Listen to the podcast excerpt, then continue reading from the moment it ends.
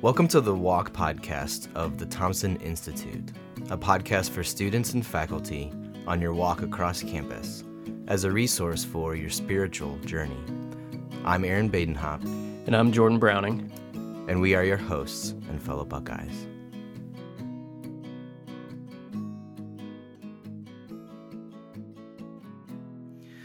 Well, welcome to the the Walk podcast. Uh, we're so glad you're spending the time uh, listening.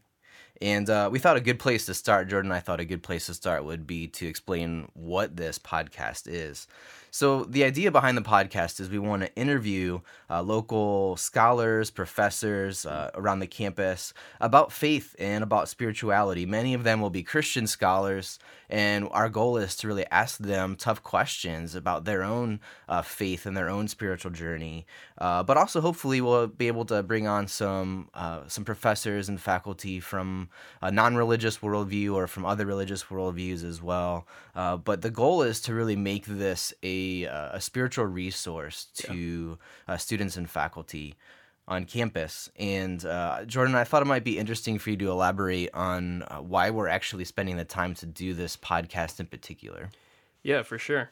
Um, yeah, I think for both Aaron and I, um, after having spent time on campus as students and now as staff with Cru at Ohio State, we've had um, lots of conversations with with students at Ohio State over the years. We know that students can be coming from a wide variety of spiritual backgrounds and even just uh, kind of what they think about religion or faith or spirituality in general. And so we want to recognize that that you might be coming from a uh, a different um, spot than than even us. So we know that there are some people out on campus who who believe that you know, religion is um, is worthless. Uh, that we would be better without it, um, and that that there's no reason to sort of live life with any reference to God.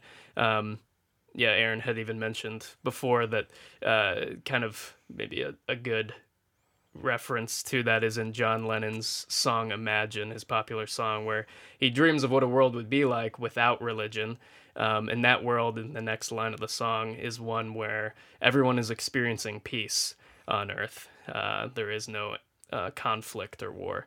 Um, and so uh, we know that those people exist on campus. And um, but but also we want to recognize that many on campus see themselves on a spiritual journey. Um, and so you you might be uh, someone who isn't going to go so far as to say that nothing exists, but you also aren't sure what you believe or if you believe at, in anything at all. Um, so you might want to just learn more about spirituality. Uh, you want to know if there is truth out there beyond what you can, uh, but what you already know. Uh, you might have questions uh, that you want answers to, or you might not be satisfied with the answers you have already received in the past. Um, Yes, you might be actually a, a, already a Christian. You might be like us, um, but you might have lots of doubts and questions about your faith and, and want to explore those further. Um, you might be a student or faculty member that comes to campus from around the world, uh, or maybe from a different religious background or environment, and you're curious about the Christian faith. You want to you want to know more. Um, especially here in America, where uh, the Christian faith is definitely the dominant religious presence. Um, and then you, you might be what has been labeled as a none, N O N E, uh, those that are, are not religious, but you're wondering if there is something more out there. Um, and so the walk is designed to be a resource, um, and admittedly, one among many on campus here at Ohio State, um, but a resource for people that find themselves on a spiritual journey where you can chew more on um, spiritual topics um, and and even uh, be stretched with where you're at.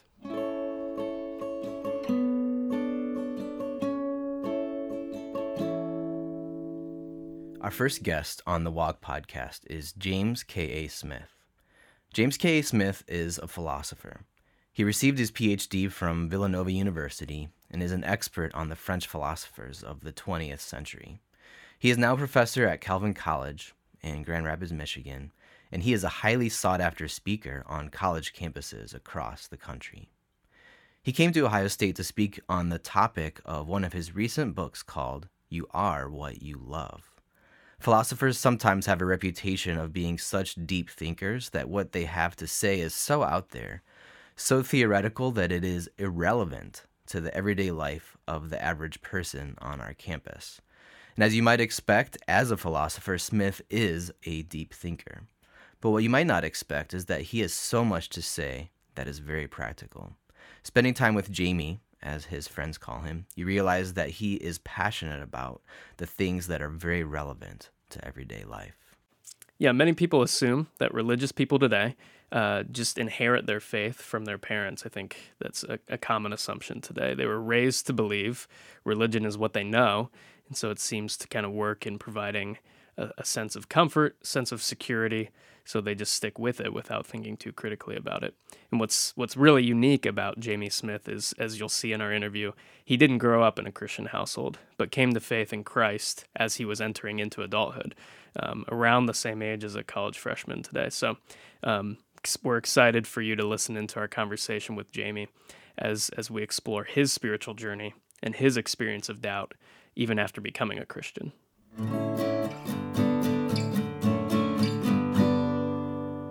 Well, thanks so much, uh, Dr. Smith, for joining us on our uh, podcast. And uh, we thought maybe a good place to start would be to get to know you a little better. And so, one way to do that is to ask you a little bit about your spiritual journey.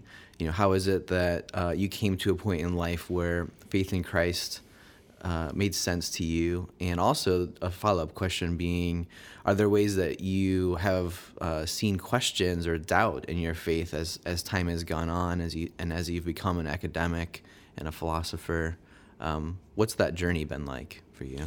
Yeah. Um, uh, so, in some ways, um, okay, so it goes back to when I was a young person, did not grow up in the church, did not grow up in a Christian home. Uh, and I became a Christian uh, when I was 18 uh, through the influence of my then girlfriend, now wife of 27 years, uh, and her family. And I guess it's kind of interesting, I guess, be, since I'm a philosopher, when I look back on it, it's it's kind of an interesting combination because on the one hand, it's like once somebody kind of presented the gospel to me and what Christianity was really about, which I had never really heard articulated before, it just kind of immediately made sense to me. Like it actually seemed rational. And so I didn't I didn't have a lot of like struggles or questions to to see it as a kind of coherent intellectual vision that made sense and spoke to something. But I, I, what's also interesting is that even though I kind of make my life, I make a living as a thinker, uh, I also don't want to underestimate how much I became a Christian because of the witness of Deanna's family, her extended family, and just the way that they kind of enfolded me in care. So it's almost like they embodied a love that came with the message of Christianity. And I think those two things uh, worked in tandem. And it's interesting. I actually think that's partly why, as a philosopher, I do a lot on love. or like I, I now have strong philosophical convictions and projects about why we are more than what we think. And it's not just an intellectual set of questions, that there's something deeper and more existential that's going on in that. So philosophically, I in some ways I'm trying to make sense of the holism of that my own experience in a way might be a way to say that. So that that was a sort of a kind of a fairly radical experience of conversion. I guess I, I gave up uh, or I, or I I had always planned on being an architect. Uh, so for a long long time and and um, I sort of abandoned that vocation and it took a couple years before I realized that I had this kind of intellectual vocation as a philosopher. In fact, I was really, when I was a sophomore in college, I read this really influential uh, essay. It was an inaugural address uh, given by a philosopher named Alvin Plantinga, who uh, it was his inaugural address at the University of Notre Dame, and it was called "Advice to Christian Philosophers." And that was sort of a manifesto about why Christians should care about philosophy, why Christian faith had something to bring to philosophy as a whole. And in fact, Al Plantinga went on to become a president of the American Philosophical Association. So he brought Christianity into the wider conversation of professional philosophy in ways that have influenced uh, uh, the last 40 years. And so um, I that was a big turning point for me too, I guess, in seeing an intellectual vocation. Um, if I think about the struggles and doubts, I mean, it's interesting. I, I think um, loss, death, uh, has has sort of rocked my confidence in at different times in uh, um, the goodness of God, and so I've had to sort of wrestle through that. How do you make sense of that? And I, by the way, I don't think there's really an answer to a riddle. I think God Himself submitted himself to the evil of the world. That's what the cross is. So that that's been important. But I also think just living in um, taking seriously the challenges and realities of living in a secular society, a secular age, which I don't want to. I'm not like allergic to. I'm not trying to hide from. It's just taking it seriously. And and uh, one of the things I think I've learned from the Canadian philosopher Charles Taylor is, in a way, doubt and faith are not dichotomous options. It's not I believe or I doubt. It's I believe while I doubt, or I doubt while I. But like I, I don't, I don't, I don't want to uh, demonize doubt. I actually think it's probably more of a companion to believing than we sometimes realize. And so taking that seriously, I think philosophy has helped me to think through those implications.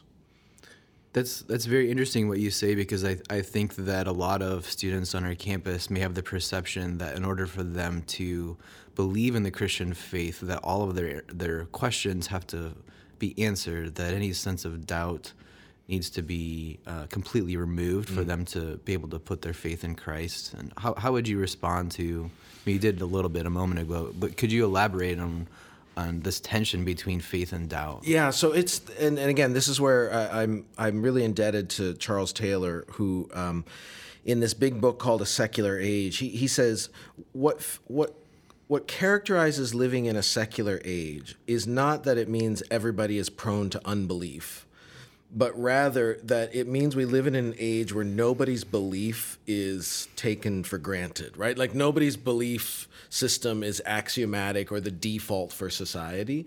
And to live in a secular age is to live in an age in which beliefs are contested and contestable. So, so you know you're inhabiting a secular space when you live on a street and your neighbors don't believe what you believe, uh, and believe alternative things, and um, they're not horrible people. Do you know? Like so, like you just realize, oh, okay, not everybody believes what I believe, and um, in some ways, these alternative belief systems have their own compelling character. They explain a lot. They so so you can't unless you go stick your head in the sand, which I think is intellectually irresponsible. You you have to just sort of be honest and realize there are rival accounts of how to be human. There are rival accounts of significance and meaning, and so. Uh, um, no matter what you are committed to, Taylor says everybody experiences this cross pressure in their lives, right? So no matter whether you are an atheist or a Muslim or a Christian, in a in a modern secular society, you will always be bumping up against people who don't agree with you, which means that you're going to sometimes, and it sort of depends on seasons or a day, you know, sometimes you're going to sort of hear those rival accounts and you're like, man, that's really, I see how that makes sense of a part of my experience, right? And you, and that, that just lodges this, this kind of question, this doubt. And, um, I don't. I just think it's important not to see that as some sort of failure. I, actually, I think it's a feature of intellectual honesty and integrity, to to just be honest about the challenge and, and the messiness of of the space in which we find ourselves. So. I think it's really important for those who do believe uh, uh, in Christ to be honest that that doesn't mean that you are always, um, uh, you know, ironclad confidence in that. You know, it's not.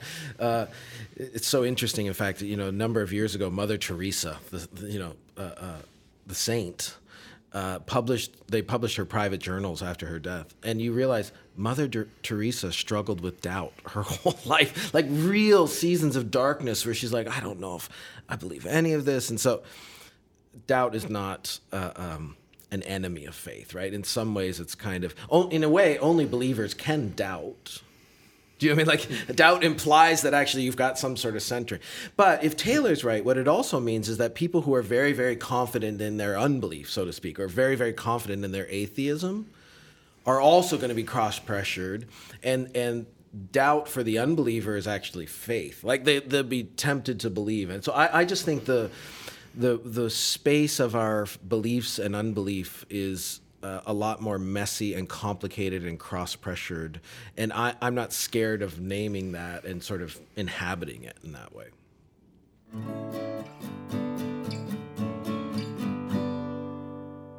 Jordan, I really liked what uh, Jamie had to say because I think in this episode he normalizes the experiences of uh, so many people because I think there are uh, a lot of non-religious people that are out there For sure. that are uh, tempted to have faith in as uh, as Jamie puts it. And I think there are Christians who have doubts. And many of those Christians think that there's something really wrong with them for having those doubts, and and so I think uh, when Jamie Smith talks about um, Charles Taylor's idea of there being a cross pressure in living in a secular age, both for the Christian and for the non-religious person, um, I think that that's just really really helpful to describe our experience. Yeah, yeah. I, I something I really appreciated about what he had to say as well. It, it was even a good reminder for me that um, these questions uh, about faith and what we believe are not. We don't simply come to them uh, with rational thought. Even he ex- he expressed how the experience of his uh, future extended family played such a big role in him coming to know uh, Jesus, and so um, that that there is we want to recognize like their experience matters in this as well as thinking through these things and wrestling with these questions. And, and i think I, I just appreciated that and maybe you're out there wrestling with this like does my experience line up with what i believe or what is being proposed here so maybe even uh, a good uh, challenge uh, for those of us listening is is to think through like yeah does what I express as what I believe, does it line up with kind of my experience? Does it make sense of what I'm experiencing in life? Um, yeah. Well, we want to give a quick shameless plug for an upcoming event on campus. We have a plan to uh, host an event with Christian and atheist philosophers who are going to have a discussion on the question of why do human beings have value and worth, which I think will be a really interesting topic because I think the average person in our society assumes that we do have value and worth as human beings. Hmm. But the religious and non religious person may have different angles onto why that would be the case. And so that, that event is going to be on, mark your calendars for this. It's going to be on Thursday, February 15th. Uh, we have Mershon Auditorium booked, which is at 15th and High and uh, the event will, will start at 7 p.m. So put that in your calendar. And uh, for more details on that, you can certainly check out the thompsoninstitute.org. Thanks so much for listening to the walk of the Thompson Institute. The personal views presented by the scholars and professors on our podcast do not represent the views of their employer. For upcoming events and for more information, visit the thompsoninstitute.org, a program of Cru at Ohio State.